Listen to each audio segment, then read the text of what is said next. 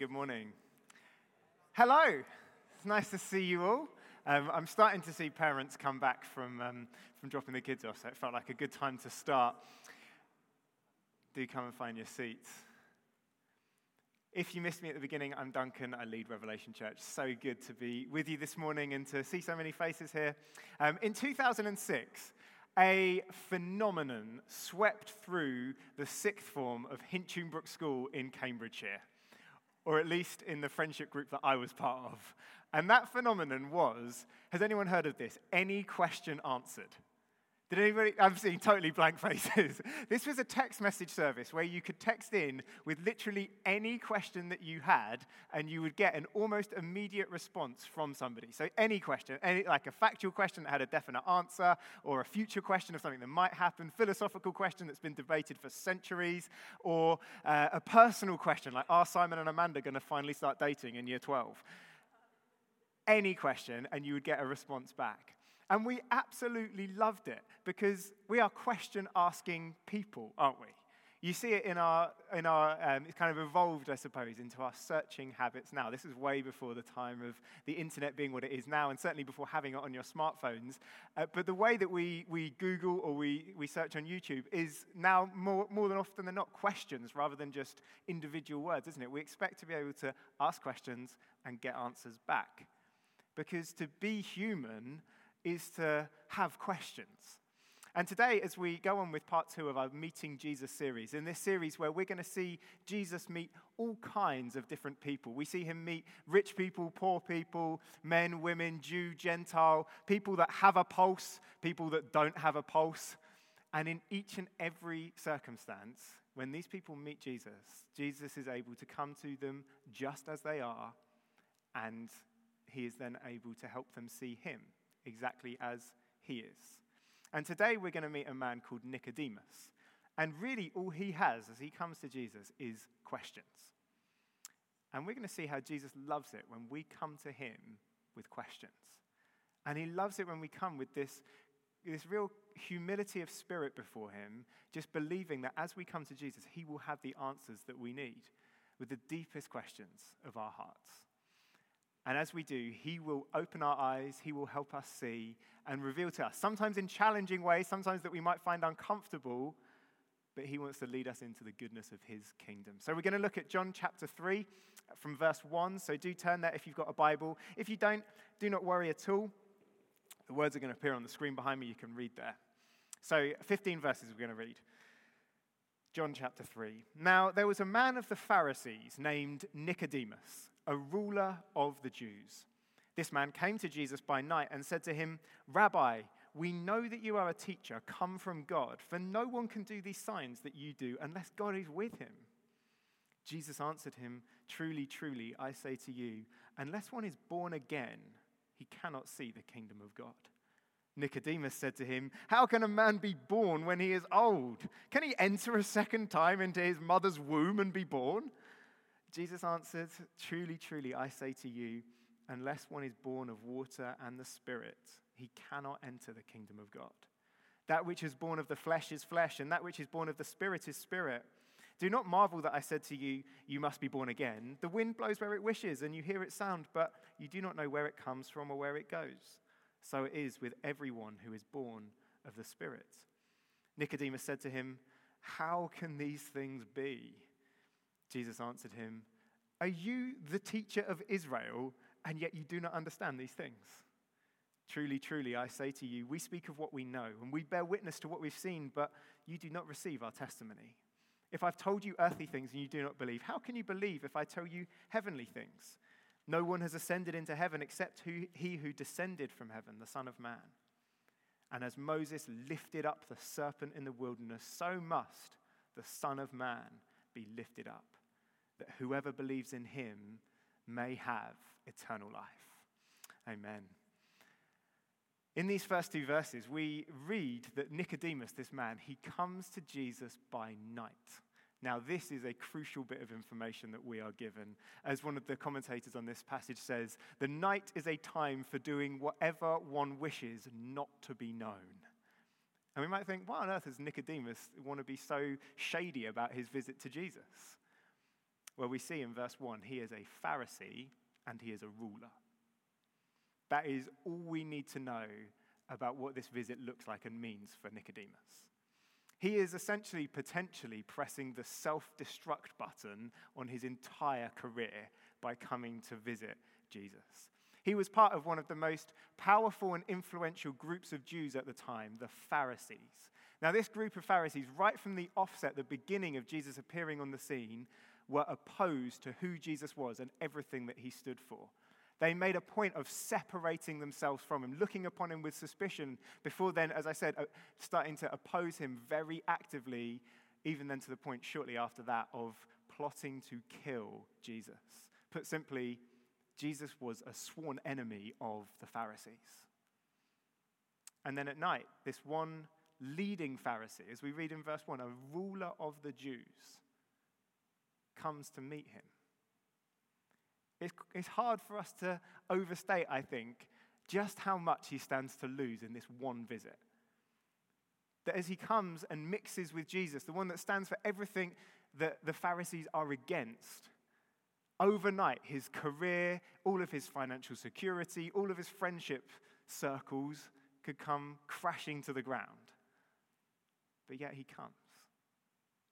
Why does he come? Well, we read in verse 2. He says, Rabbi, we know you are a teacher come from God, for no one can do these signs that you do unless God is with him. He's seen something in Jesus. He's seen the signs that he does. I think there's, there's something about what you, you are performing and you are doing. They're undeniably something that we cannot just write off the teaching that you have is not just good teaching, you know, quality sermons. This is wisdom that he's bringing, wisdom of a different order, wisdom that has come from God. Nicodemus knows all of the prevailing opinions of who Jesus is. The many thoughts that, oh, he's just a madman. You, know, you want to stay away from him. He's no good. Or he's a false teacher. He is intentionally trying to lead people astray. You have nothing to do with him. Or perhaps the most popular opinion would have been here is just another one of those wannabe messiahs. I mean, we literally get about three of these a week, Nicodemus, just looking for attention, just pretending to be the one that's fulfilling all the prophecies. He's just, he just wants to get more Instagram followers. Just ignore him, he will go away. But there's something about that that doesn't ring true for Nicodemus. He knows there is something more. He is not going to allow other people to decide for him who this Jesus is. He's seen him around Jerusalem, he's seen what he does, what he says, how he is with people, and he is drawn into this man. I wonder if maybe that's why you are here today. That you, you know what everyone says about Jesus, you know the prevailing opinion out in the world of who he is, but you want to see for yourself you have heard, you have seen that perhaps this man is greater. That even if it's un- an unpopular opinion, or maybe even if it's a costly thing for you, like Nicodemus, you are coming seeking this morning. Because if you look carefully at this passage, that very much is the posture that Nicodemus has. He is coming seeking answers. We hear him speak three times in this passage verse 2 that we've just looked at, verse 4, verse 9. And while in verse 2 he doesn't technically ask a question, most of the commentators say basically it's implied in what he says. He's asking, Who are you, Jesus? And then the other two verses, everything that he says is a direct question to Jesus. And it's interesting because he's the ruler, he's a teacher, we read in verse 10. He's not just a teacher, he is, verse 10, the teacher of Israel. It's likely that John is using this language because this guy was the leading theologian of the day. This guy was famous in very particular Jewish circles, but famous nonetheless. Famous for one thing knowing all of the answers. Famous for, if you like, if you want to flip it the other way, famous for being the guy that never has any questions in any room because he's the guy that knows everything. And then he's here with this man, Jesus of Nazareth, totally uneducated, not trained under anyone, let alone any of the big names that would command respect and that would be the types of people that Nicodemus would be uh, coming to discuss theology and, and talk about truth with. And here is the teacher of Israel, one of the most powerful men in the whole country. And yet, when he is in the company of Jesus, he just knows, I am the one that is going to be asking questions here. I am doing the learning as I'm with this man. There is something about him that I need to submit to. He has something that I need to learn from. There is something that Jesus loves about us approaching him with questions. That coming, just as Nicodemus does here, in humility, genuinely seeking from him, wanting to learn. I think so often we can think, oh, to really have faith, I just never need to ask questions. I am not allowed to ask questions. That what it means for me to have faith is to just blindly accept that which is taught or to ignore any uh, questions that might be bubbling up within me about, I'm not quite sure about that. Or to convince ourselves the things that we really can't quite work out in our hearts about the faith and what we see in the world, excuse me, in the world. Those things don't really matter. We'll never have real, resilient, robust faith in God if we don't allow ourselves to ask these questions. Faith that can survive in this world will only come if we approach Jesus and bring with us all of our doubts, our uncertainties, the things that we haven't yet reconciled and aren't quite sure about in our hearts, and bring them all to Jesus. Jesus, I was praying and praying and praying. Why didn't you heal my sister? Jesus, there are hundreds of thousands of people dying. There's millions of people suffering in displaced. Why won't you intervene in the war? Jesus, I've been miserable for years and years and years, and everyone I see around me seems to be happy and flourishing. What is going on? You know, the scriptures, particularly the Psalms, they are filled with people, with believers, faithful believers in God, coming to God with the deepest questions of their heart and confronting Him with them and saying, Why, God? Why is it like this? I don't understand. And Jesus, He welcomes us to do the same. And as Nicodemus comes this way, humble of heart, but full of questions, Jesus doesn't push him away, but he draws him in. He starts to open up the truth. In verse 3, he says, Truly, truly, I say to you, unless one is born again, he cannot see the kingdom of God. Now, for us, this is a phrase that we're familiar with being a born again Christian. Probably all of us in this room have heard it, come across it. A phrase that we might be variously referring to someone who goes to church or someone who's a bit more serious perhaps about their faith, or maybe even somebody who's enthusiastic about their faith. Nicodemus, however, has not heard this phrase before, and he is incredulous. Verse 4 How can a man be born when he is old? Can he enter a second time into his mother's womb and be born? Jesus senses that Nicodemus might be just heading down the wrong track a little bit. And so, verse 5 just sort of pulls him back in and brings a bit of clarity and explanation and says, No, no, no, no, no. Truly, truly, I say to you, unless one is born of water and the Spirit, he cannot enter into the kingdom of God. So, he's bringing a bit of clarity to what, he means of, what it means to be born again. This phrase, born of water and spirit, it's worth just thinking what do you think Jesus is referring to when, when he says that? Born of water and spirit.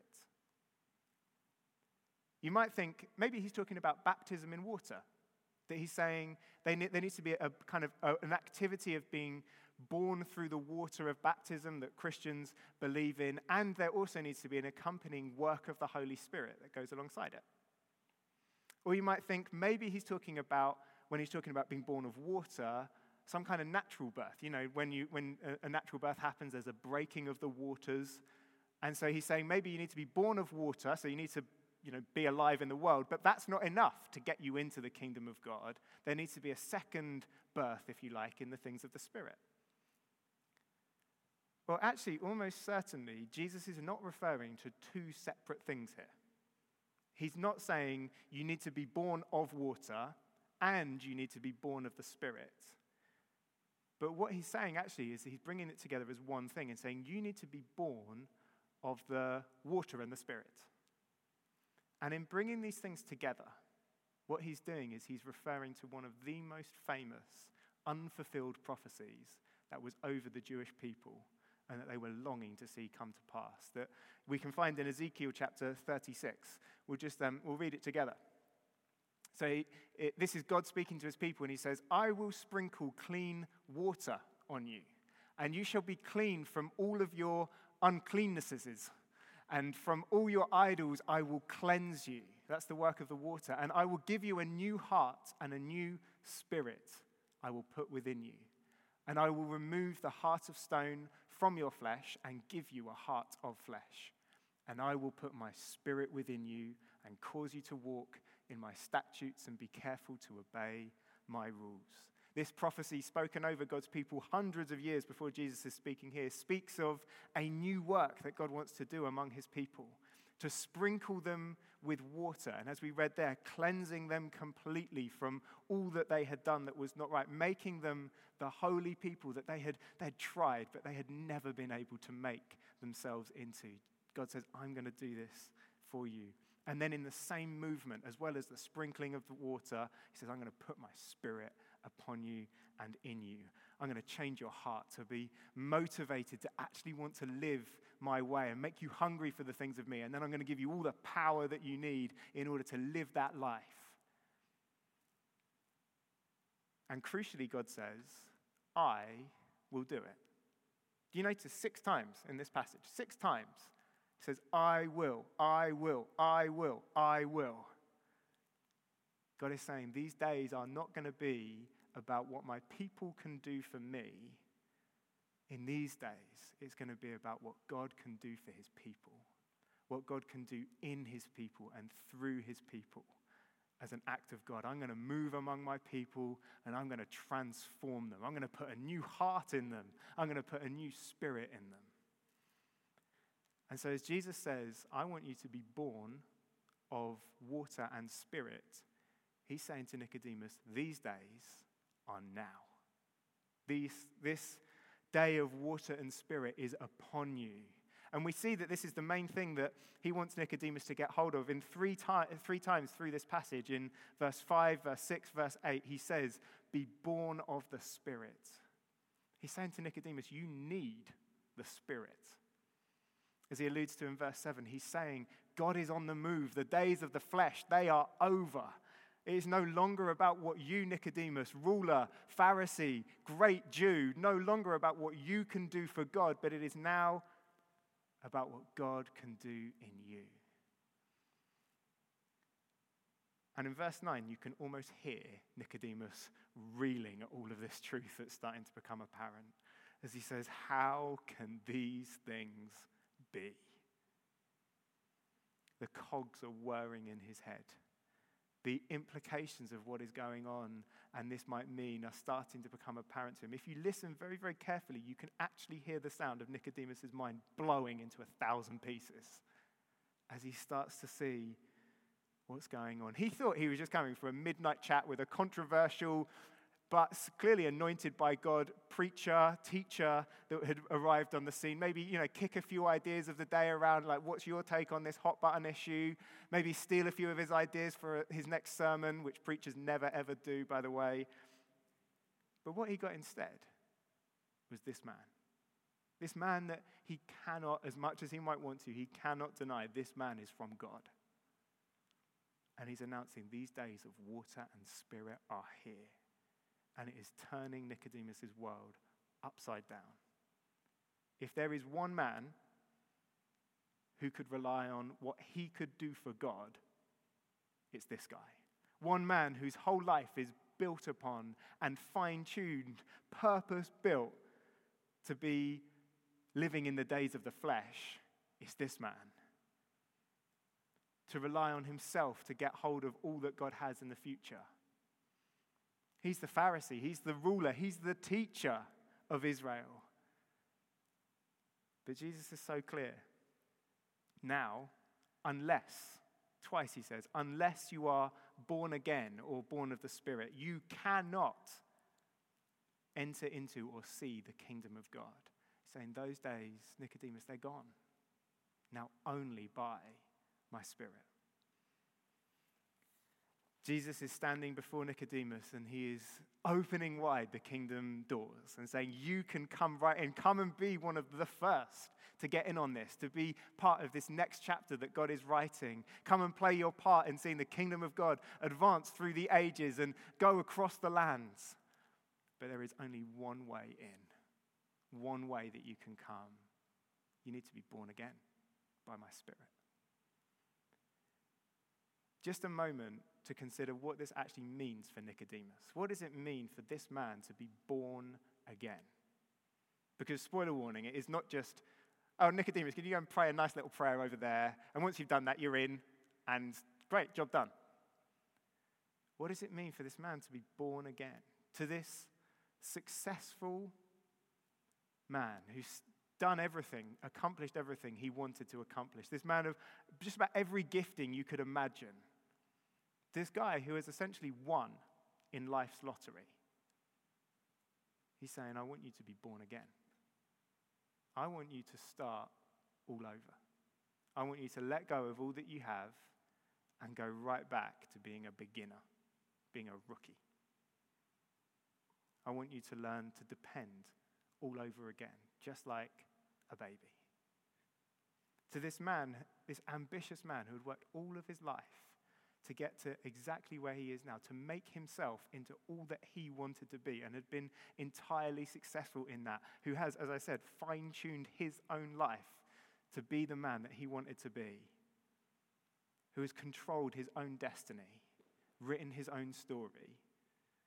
He's saying, I want you to be born of water and spirit. I want you to allow God to completely transform you. Remember that Ezekiel prophecy? I'm going to remove your heart of stone and give you a heart of flesh. You know, it doesn't really get much more transformative than that. I want you to let God take something out of you and put something in. The heart, the inner sense, the, the, the, uh, the time understood to be the deepest level of your being, the very foundation of who you are as a person. I want you to allow God to take that out and put something new in fundamentally change you. Yield to all that God wants to do in your life completely, Nicodemus. He came in such humility, trusting God with his questions, seeking out the answers to the problems of his heart. And Jesus is saying, Yeah, that is the way that you enter in. That is how you come in humility and trusting me, all the way to the point of trusting me with everything, even your heart. This is the claim that Jesus makes upon his people to change our hearts and transform us completely. Because it sounds quite nice when you first read it, doesn't it? I'm going to have my heart of stone removed, heart of flesh put in. Nice little upgrade. It just sounds good, doesn't it? And one of those encouraging verses that you find in Scripture. Don't have to think too much about it just sounds good. But when you think about what it means, he's saying, I want to reach into the deepest part of who you are and be at work. Jesus is not just asking Nicodemus that he can work on the borders of his life. I want to be able to have some influence over where your career goes, please, Nicodemus. Or could I please be on the advisory council of how much time you spend gaming, please, Nicodemus? Or can I, let's, come on, come on, Nicodemus, let's have a chat about whether you have a gap year or not. Now he's saying to Nicodemus, everything. I want to be able to shape all of who you are. I want access all areas. I want to come down to the deepest level. I want you to yield to me to let me shape everything about the inner person that lives within, right down to your heart. This can sound really daunting to us. Think if I let God into there, who will I become? What will happen? It is a step of faith. There's no questioning that. But we can be assured that we are not going to become completely different people and become people we do not want to be because actually he makes us into more of who we already are. This is what it means to be born of the water. He comes and he cleanses us. To be cleansed and purified a purified version, if you like, of who you already are. Everything else that is not really us just washed away as we are born of the water. And then, as we are cleansed and as we become purified from within, our heart actually starts to want the things of God, the things that are truly good for us, the things that are truly healthy. And then he says, Oh, and I'm also going to birth you in the Spirit and give you all of the power and the strength to actually choose the things in life that are good for you and the things that are healthy for you.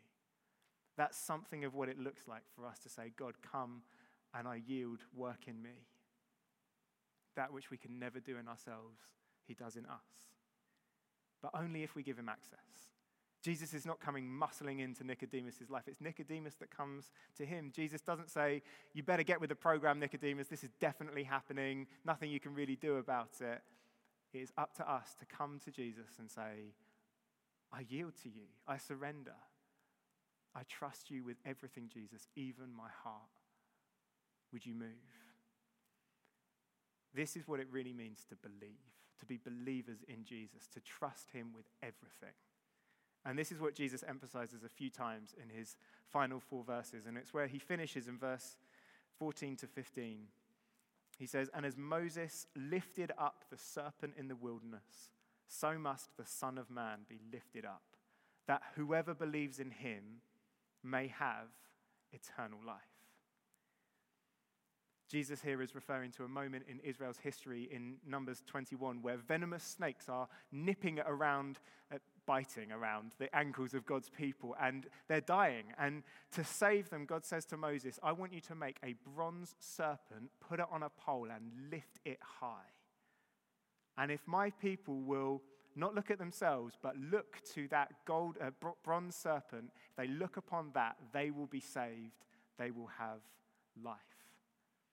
How tempting it must have been for God's people as these snakes wriggled around their feet to think, we need to do something about this. We need to trust in ourselves and kick them away. Or if they get bitten, just think, surely what I need to do now is attend to my wound. Or, you know, maybe if we just club together and work together, we can work out how to destroy them or build an, a fort to escape the snakes or whatever it would be.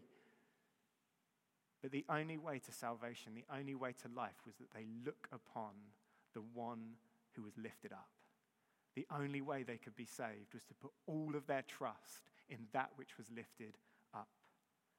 And so must we.